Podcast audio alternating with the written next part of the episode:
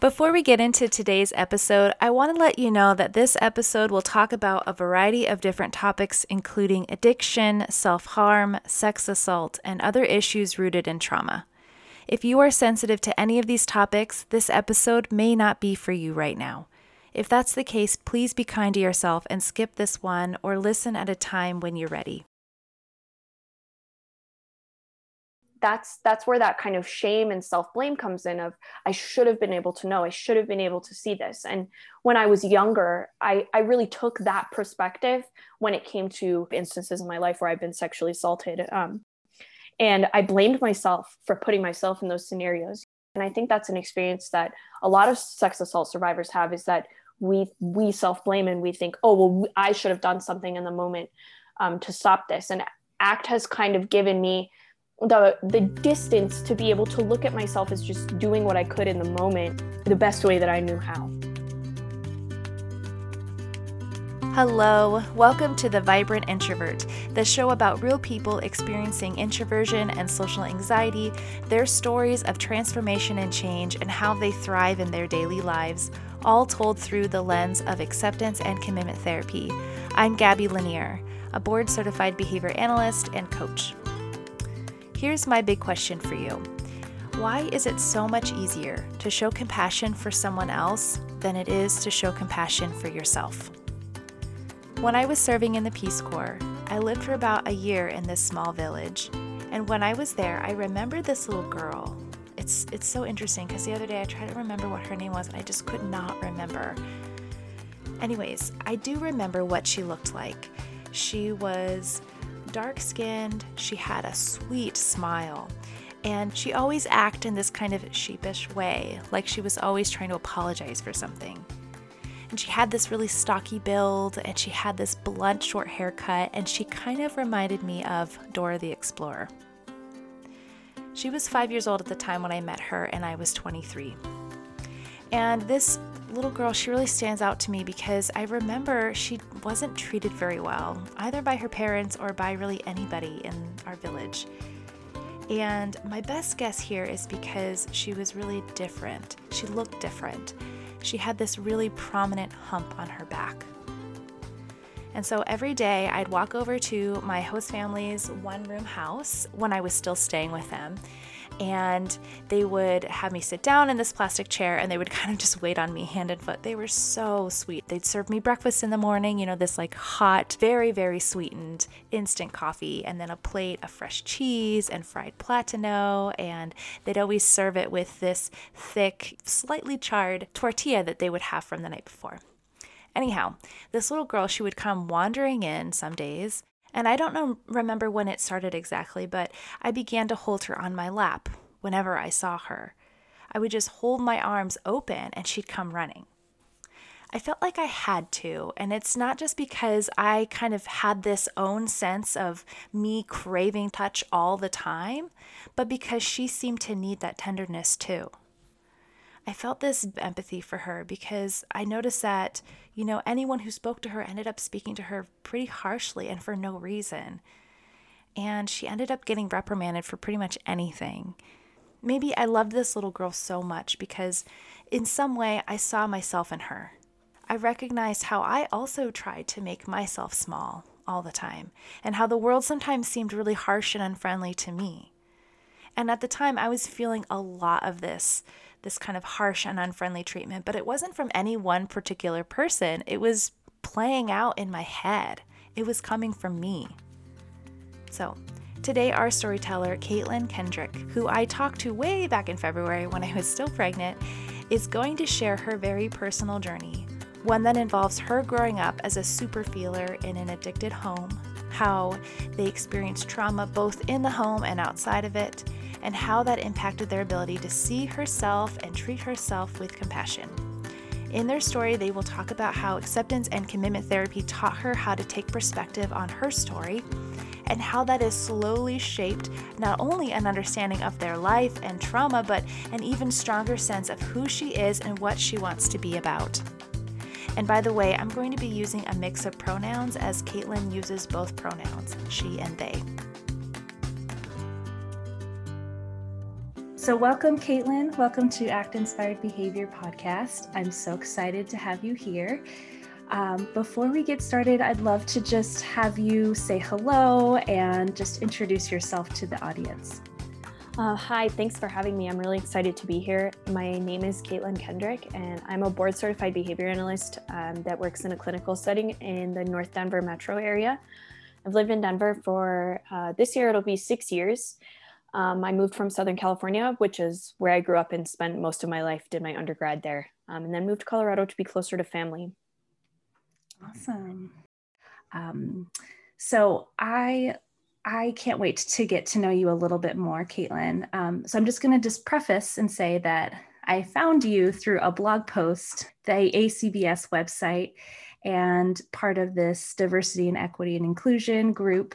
So you wrote you wrote a blog article, and I really, really connected with what you had to say and your story.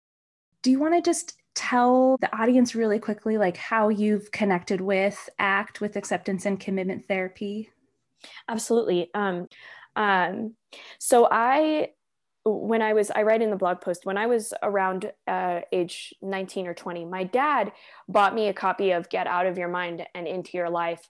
And I was offended. So I threw it away.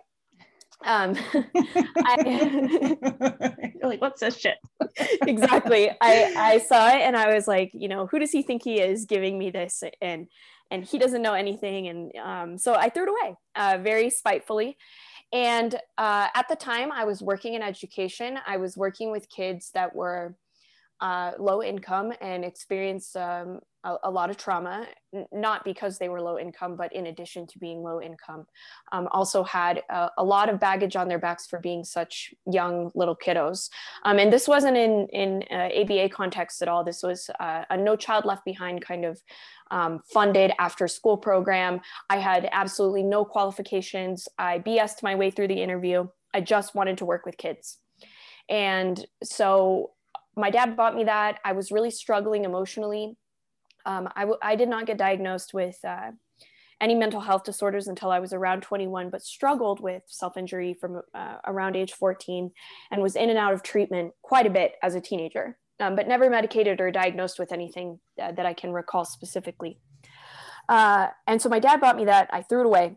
Flash forward, you know, around seven years later, and I start learning about ACT and i didn't i don't even remember how i came upon it i think i might have been doing research um, started learning about relational frame theory i just kind of jumped into this like therapeutic world of act and was really inspired by um, Stephen Hayes in specific. So I watched everything I could um, from him on YouTube, and then I signed up to attend the ABAI ACT like special workshop or boot camp or whatever it was mm-hmm. in 2018. And I couldn't make it. I missed my flight. I was really depressed. I didn't go. And so a couple of months later, I watched it and it just changed mm-hmm. my life. And, you know, I certainly think that ACT is not without its faults. And Stephen Hayes is a human being. So I don't want to make it seem like he's this, you know, Christ like figure that has all the answers. But I think it was the perspective taking of self that really opened the the act world and that kind of process up to me. I had never thought about um, who I was as a child and honored that kind of space as a mm-hmm. unique experience and my my experience. Mm-hmm. And so that's really what opened me up to act was this kind of it was really transformational for me um, reflecting back on who i was as a young younger person reflecting back on who i was as a kid and having empathy for myself because up until that point i had really had a lot of self-blame and i guess I, am not really contextualizing this appropriately but yeah. um, the, the go ahead no, I was just going to say, I love that because I think that's a great segue into your story. Is kind of like you did encounter ACT eventually. And I, I find it almost hilarious that your dad gave you this book because I'm trying to think of my own dad, and my dad would never in a million years come across something like that and then decide to give it to me. that just makes me laugh. Um, but yeah, and you talk about your empathy, and I remember reading about how you said that you were like a super feeler. It had been something that you struggled with because it kind of forces you to confront some of those really hard feelings but then you learned how to kind of turn that into a strength and now you know you're doing the work that actually helps build up others through that perspective taking and that empathy um, so I'd love for you to just go into talking about you and your story. And um, I know that you've experienced a lot of hardships, a lot of trauma. So whatever you feel comfortable sharing, Katelyn. And if you were to think about kind of where you'd want to start with your story, where would that start for you? I think it's good to contextualize, um, you know, kind of what my intersectional experience was as a child. I want to take a moment and define intersectionality. Intersectionality refers to the complex cumulative way in which the effects of multiple forms of discrimination, such as sexism, racism, classism, combine, overlap, or intersect, especially in the experiences of marginalized individuals or groups. This is a definition straight from the Merriam Webster Dictionary, by the way. We were not, uh, we were very financially comfortable I didn't go without in terms of, you know, having somewhere safe to sleep and and those kinds of things. Um, but my I grew up in, a, in an addicted home, and that was um, around my whole life until my mom got sober when I was 15, and my dad was sober for a short period from um, shortly after that until maybe my early 20s, um, and and now he's he's a pretty heavy drinker again, uh, but um, I struggled a lot as a child feeling really alone and isolated. And part of that is because i grew up in an addicted home um, in an addicted home. The other part is that i was an only child so i didn't have a lot of like yeah man this is a little bit overwhelming kind of feedback mm-hmm. from somebody else that was experiencing that. Mm-hmm. and then i was also identified um, from a very early age as a gifted and talented learner so i was just in general um, i struggled socially and I still tend to struggle socially. Uh, just maybe two years ago, I was diagnosed with social anxiety, and that probably should have happened way long ago, like 20 years ago. Um, mm-hmm. And that helped me put a lot of things into perspective. Okay, so one of my committed actions here is to share my work with you. Katelyn talked about their experience in social anxiety, and I felt an instant connection to them as someone who also struggles with social anxiety. You may relate to this as well, or you may not. But if you do and are interested in finding resources to help you navigate your struggles in this area, I welcome you to check out my coaching service, Coaching for Vibrant Introverts. You know, I'm not a therapist, but I am a person with social anxiety and a coach who is trained in the frameworks of acceptance and commitment therapy and applied behavior analysis. If you're ready to make transformational change in your personal or professional life, feel free to reach out to me, book a free discovery call on my website, and you can find more information by checking out my show notes. Thank you so much. So let's go ahead and get back to the episode. I it, it, addiction is all over my family on both sides. Um, learning a lot about genealogy uh, and my family story has helped me contextualize that a lot, mm-hmm. um, and learn about you know where my where my family came from and what they went through and and those kinds of things. Um, but uh, you mentioned super feelers, so I would also identify both of my parents as super feelers, though I'm not sure that they would uh, they would identify themselves. My mom for sure, but my dad I'm not sure of, and and so I think we had this very emotionally volatile environment because we were all very emotional people but we no, none of us my parents in particular didn't really have the tools to navigate that. And so what they relied on was using substances to kind of mitigate that space of I'm so overwhelmed by my feelings right now and I have absolutely no way to deal with it. And so that's the kind of environment that I grew up in was this very physically safe but emotionally unsafe um, kind of space. Could you could you pause for a moment and give an example of of do you have a memory of when you kind of saw this characteristic in yourself of being a super feeler? Like what did that look like? I think um, as I as I went through middle school and um, and high school, I, I struggled a lot with gender identity, and I feel like that was also part of it.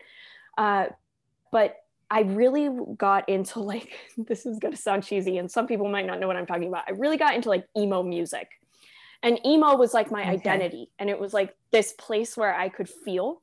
Uh-huh. And I also found a lot of things to relate to in the media. So I watched a lot of shows with troubled teens, quote unquote, and I would relate to these characters and, and I started to notice like, oh, Um, and I didn't have a word for it until uh, recently. Super feeler is a, a relatively new term to me.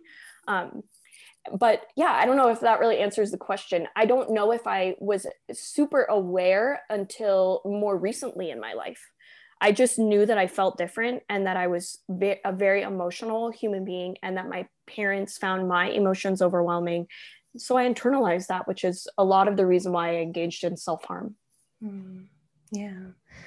Yeah, and I, have never heard of that term either before, but I, I I feel like I identify with it, even though I'm not super super clear on exactly what it means. But um, I was definitely described as like overly sensitive, and that it wasn't a good thing when I was growing up. I still am that way, um, even more so now, being pregnant with all the hormones and everything. Oh, I definitely um, understand. zero control over anger right now. okay so thank you for thank you for sharing that and so wh- where does where does this kind of take you so you were you were experiencing this kind of label this or this feeling this overall kind of like over identifying with emotions, really feeling them, like really big emotions. Your parents didn't know how to respond to them and help you because they couldn't really help themselves. Like how what happened with you and your the ways that you navigated it when you were younger? So whatever I was feeling in the moment, I I did. There was no disconnect between I'm having this feeling and now I'm having a thought about it and now there's a behavior. It was feeling to behavior pipeline. Um, to make up a term on the fly. I love that. Uh, um, I so what I started doing, like I mentioned, is I, I engaged in self harm. I went to treatment for it.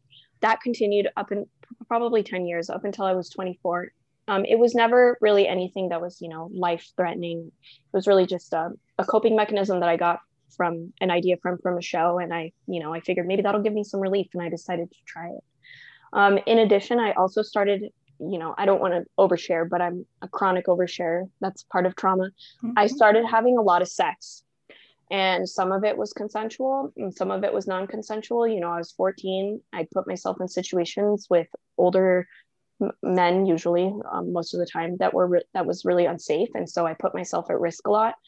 Um, and then i just started experimenting with drugs and alcohol uh, and messing around with those kinds of things um, and my parents i was i guess really good at hiding it because they weren't incredibly disconnected but they were also getting divorced around that time between uh, 2004 and 2005 and so they were really just you know overwhelmed and and succumbed to what they were experiencing as opposing as opposed to kind of paying attention to what my experience was in that situation. So um, I also, around that time, uh, when I was 14 or 15, had a, a, repressed memory surface that I had been um, sexually abused, molested by a family member, my older cousin. And at the time that it occurred, I remembered and I told my parents, and all in a hotel room together, he and I were sharing a bed.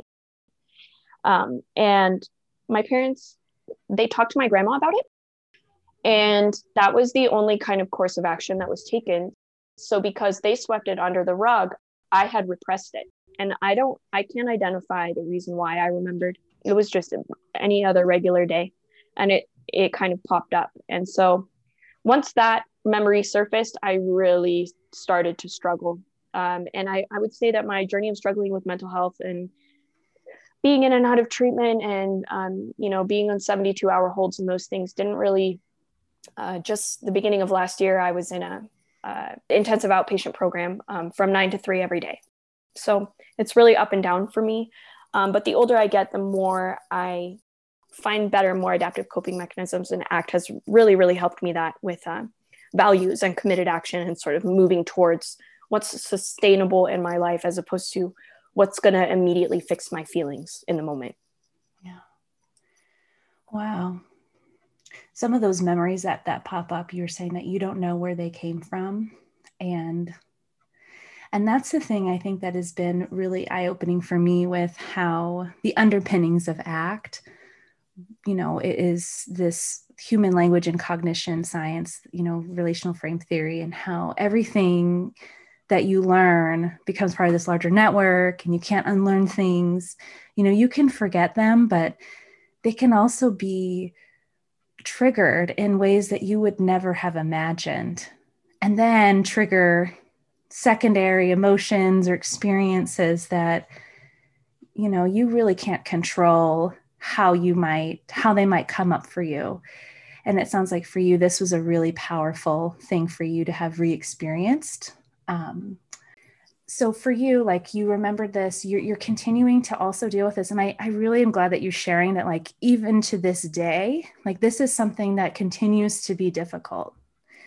Um, and you you you train and act you know you use act in your own in your personal life and it's made such a difference. But act isn't the cure all treatment that you know like you do it and then you're done. It's this continual journey for you. Yeah i think i think act has really you know like you said it, it's not a cure all right? But it's allowed me to distance myself from my experience and i don't mean that in a negative way or i'm not you know listening to what my experience has been but it's it's a it's really allowed me to defuse from uh, what my experiences have been what my behaviors were in relation to those experiences and giving me this perspective of okay in every waking moment i was doing the best that i could with the tools that were at my fingertips. And now i have this tool that allows me to explore spaces that cause me pain without being overwhelmed by the pain. And that's not true all the time. I just recently had um, a situation that came up where somebody who I really respected was outed to me as um, potentially making women uncomfortable and, and not being very good at taking feedback. And it was really triggering to me to know that I had built a relationship with this person, but that I couldn't see that coming. Mm-hmm. And and I had talked to my therapist um, even though I, am an act professional, I still go to therapy. Uh, I talked to my therapist about it, and she said, you know, that's that's where that kind of shame and self blame comes in. Of I should have been able to know, I should have been able to see this. And when I was younger, I I really took that perspective when it came to instances in my life where I've been sexually assaulted. Um, and I blamed myself for putting myself in those scenarios. You know, I blame myself for not screaming when when my cousin um, touched me when I was seven or or not, you know, whacking him away or something like that. And I think that's an experience that a lot of sex assault survivors have is that we we self blame and we think, oh well, I should have done something in the moment um, to stop this. And ACT has kind of given me the the distance to be able to look at myself as just doing what I could in the moment the best way that I knew how. I want to take a minute and zoom out for a second. Katelyn has done such a good job putting context to her story and her experience as a person struggling from past trauma. She talked about how she grew up, her parents who were super feelers, how she grew up feeling physically safe but emotionally unsafe. They also talked about their reactions to these painful experiences you know, her reaction of engaging in self harm, her reaction of experimenting with drugs and sex, and how all of these behaviors occurred in context to their surroundings, their lived experience, even in the generation that raised her, acknowledging the genealogy that her life stems from. Zooming out like this is one way that we can take perspective, but there are other ways too. This perspective taking is a key skill that is taught in acceptance and commitment therapy, the skill being self as context. We've talked about it before, and one key element of this skill is your ability to connect to your observer self. We first talked about this in episode 7 with Joanna Burberry. This observer self is the part of you that can distance from what's going on around you, from the external environment to the internal one, including your thoughts, your feelings, and your learning history. It's the part of you that can zoom out or zoom in and observe your life from that decentralized place. It's the witness to your life. Before we move on to the next part of Katelyn's story, when they discovered ACT and connected to it powerfully in their own life, I want to share how connecting to ourself in context can help garner a new perspective between yourself and your lived experience, ultimately changing your relationship with your thinking self, your mind. And so I invite you to do what Brian Middleton suggested, and that's the storyteller from the last episode, what he called time traveling. Are you ready? So take a moment to think of a fairly negative thought that you've had lately and imagine when you first had that thought. Picture yourself at that age, maybe when you first started having those thoughts. And if you can't think of when you first had it, just think of around the time when you first started thinking it. Okay, so now that you have that thought in your mind and around the age when you first started thinking it, go ahead and close your eyes. And if you're driving, please don't do that. Just listen along. Okay, so what we're to do is we're to take one deep breath in together.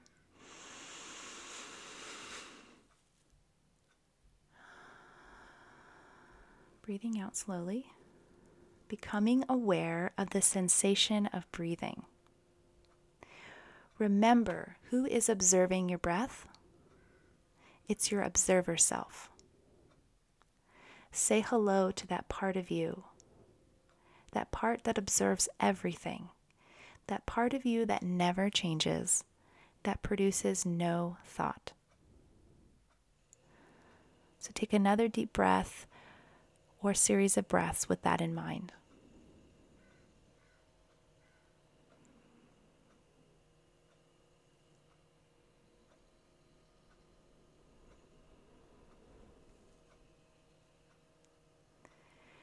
Connecting to our observer self, allow yourself to travel back a bit to the time that you were at that young age think where yourself would have been at the time Maybe this time of year, where would they have been?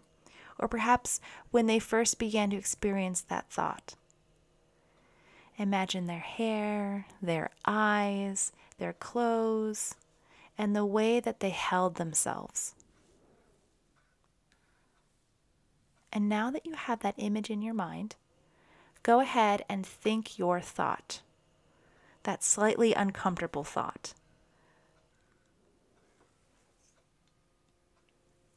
And as you do so, hold space for that thought for a moment while also allowing your mind to hold this image of your younger self.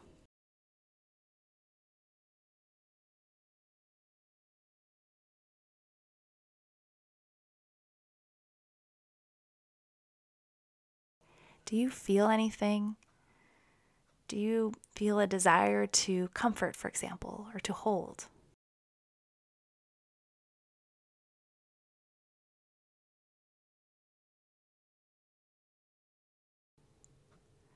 Allow that sense of compassion to wash over your younger self and to wash over you.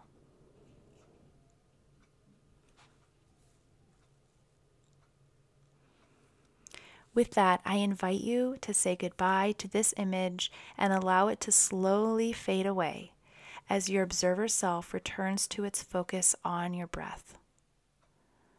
And with that, take one more deep, slow breath in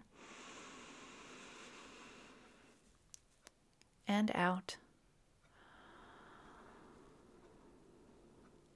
And then come back to the here and now. This is the work of taking perspective in one small way.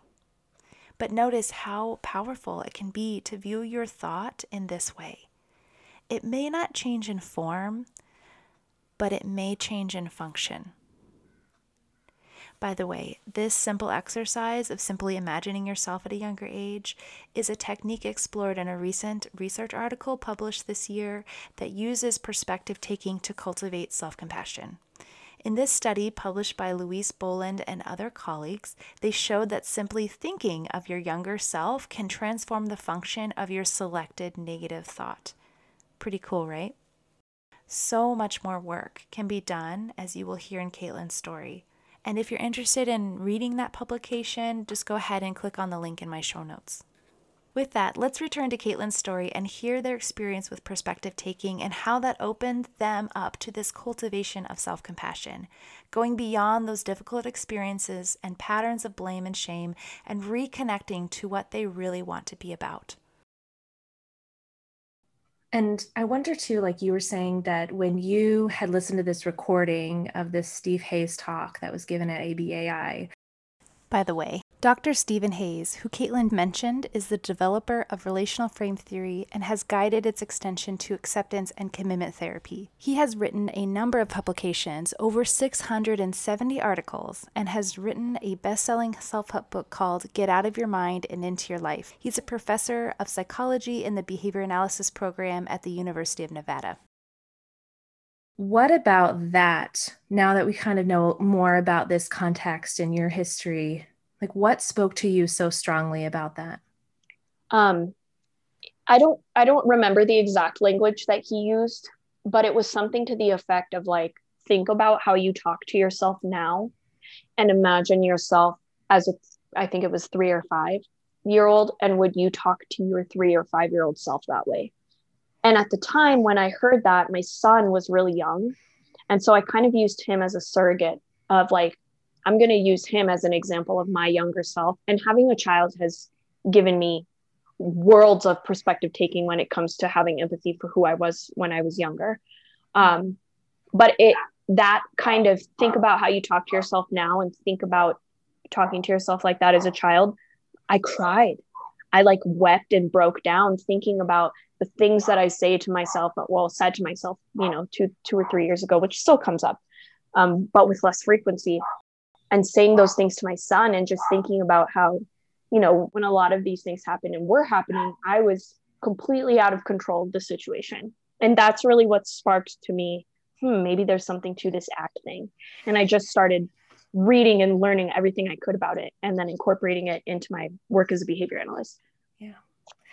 Oh my gosh. Oh, that makes me tear up. I don't know if it's the hormones or what it is, but I think that's such a key, key, key difference too, Katelyn, about forcing yourself to think positive thoughts is kind of one modality or one one way of thinking, one way of um, providing therapy to individuals who have a lot of negative self-talk.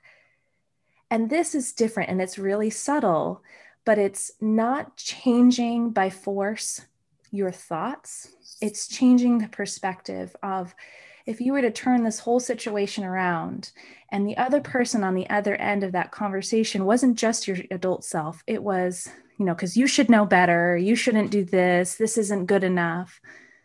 But you're looking on the other side as this younger version of yourself. Like that is so powerful. And that is what can start to make some changes you know when you when you start to see it with that new perspective oh my gosh it's mind-blowing so at the end of your blog post and i i read it to you during our pre-interview but you said something about your story just in general and that your story is not unique can you speak to what that means um, for some context, I was sexually assaulted at a party um, in 2013. And then again in 2016, I was raped at knife point in my home. And so I've gone through two trials. Um, both of those people were found guilty. One is in prison. Um, he, his sentence was 72 to life. And the other one um, was a, a, young kid that, you know, now I can, I guess I can have some empathy for. When I started writing this blog post, my intention was to write about sex assault and what my experience had been with sexual abuse and sex assault as a child and then also as an adult.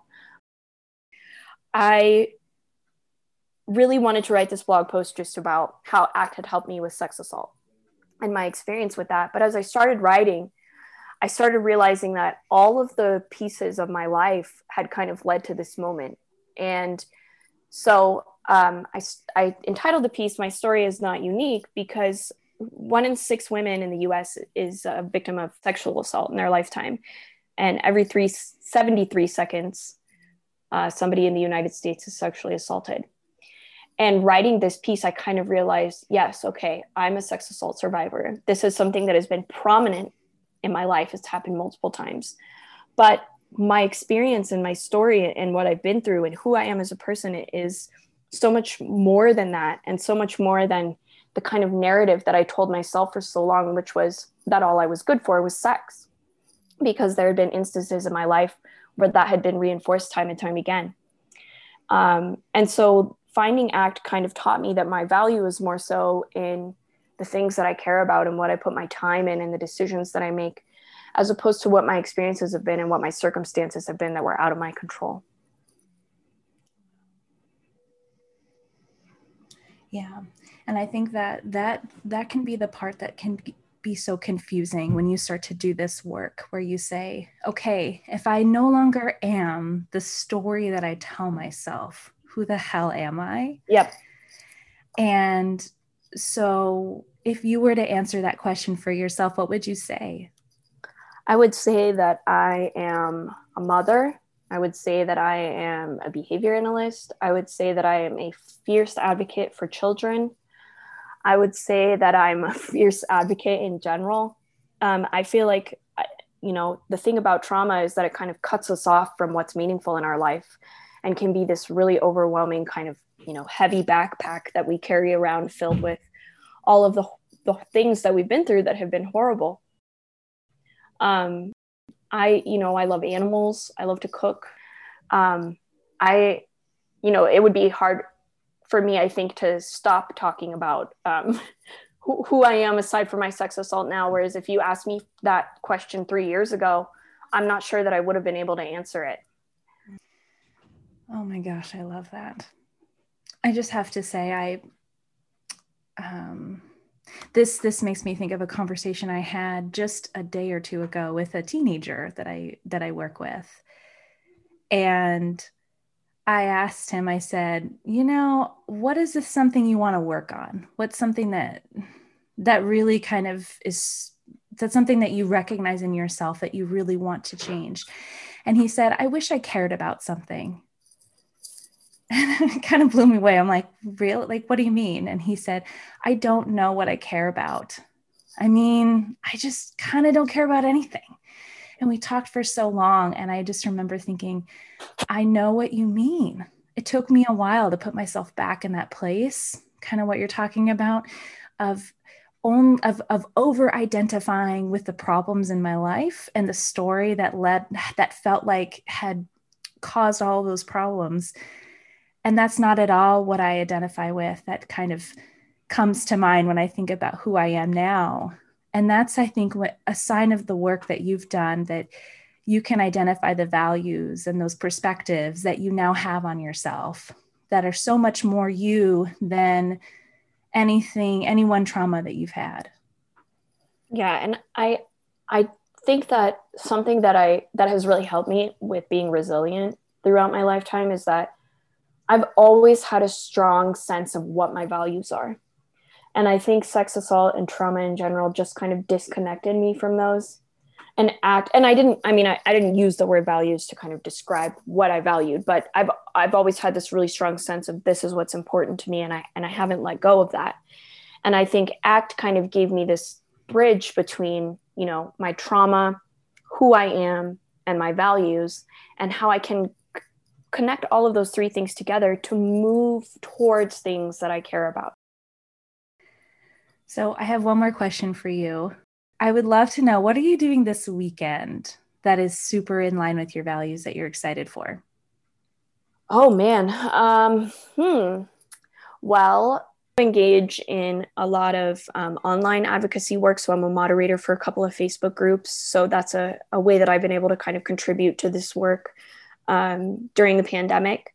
And I just love to learn and read. And um, I, you know, I run a book group for uh, through ACBS. That's an anti-racist reading group for white people who um, want to learn a little bit more about breaking down their own internalized racism. So I'll do some work for that.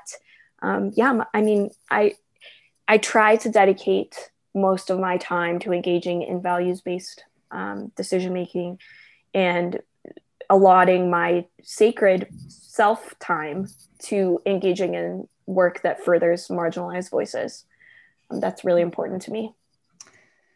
Wow, that's amazing. It feels very aligned with what everything you've just talked about. so it's like, and I'm doing the work right now this weekend. Well, thank you so much for your time, Katelyn. It was lovely to talk to you, and I can't wait to um, to share this with others. I think that there's there's bits and pieces that maybe not everyone will will say that that's my story, but there's parts of it I know that they'll relate to. So, thank you. Yeah, thank you for having me. I really appreciate it. Okay. Well, have a great weekend, and I will touch base with you soon about. Um, I'd love to get like a, a picture of you. And one thing I like to do in each episode is have some audio from your personal life. So if you wanted to share something like a video that you've taken that you think would be fun to share. And again, it the purpose there is honestly just joy and lightness. I do musical theater for a hobby. Would it be okay if oh. I sent you a video of that?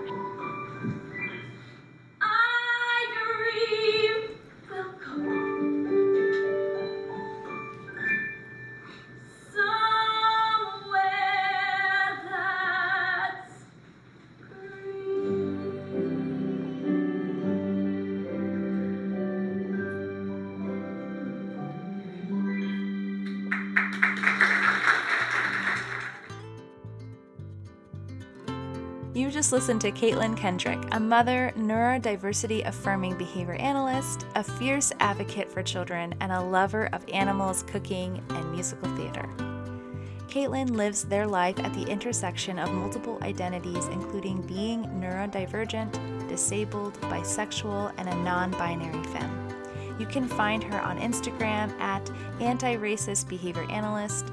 If you're interested in reading her blog post entitled, My Story is Mine, but I Know It Is Not Unique, check it out in the show notes with a link to that article. Katelyn, thank you so much for being so vulnerable and sharing your story with us. Your journey and your story is your experience, and yet I understand how you say it's not unique. That's because so many folks out there can share your pain in a different yet similar way. And that's the other perspective we're sharing here that we can easily struggle in our pain alone, feeling isolated. But if we can step back and distance just enough, we realize that there is a whole group of people out there, past and present, who know your pain, understand your pain, and who hold that pain with you in community. I also wanted to say that though I don't remember your name, sweet little girl that I used to hold in my lap, I think of you often, and I hope that by holding you those 11 years ago, you felt some comfort. And I hope that as a young woman, you can now access self compassion in some way, shape, or form, and that your sense of who you are is not defined by your problems and imperfections, but by your truest desires. That part of you that you really want to be about. I say this to my younger self as well, and I know that she is smiling. If you are interested in reaching out and telling your story, contact me on Instagram at actinspiredbehavior or at my website actinspiredbehavior.com. If you're interested in learning more about receiving support in your journey of transformation, check out my service, Coaching for Vibrant Introverts, which specializes in serving those who self identify as introverts and who may experience anxiety and social anxiety. I'd love to hear from you. If this episode resonated with you, subscribe to this podcast and stay tuned for each new episode bright and early every other Wednesday. And perhaps you know someone who could relate to Katelyn or myself or who might benefit from this story because of what is going on in their life. If so, text them the link or share it with them on social media. Thank you so much. Hello again. I want to take a moment and say that this podcast is for educational purposes only. Content and conversation provided in this podcast should not be taken as or replace professional or therapeutic recommendations. As a board certified behavior analyst, my goal is to disseminate ACT and behavior analysis to the wider public and have meaningful conversations to further explore our understanding. If you're concerned about your own personal well being, I encourage you to seek out the help of a licensed professional who can provide individual support to you. Thank you.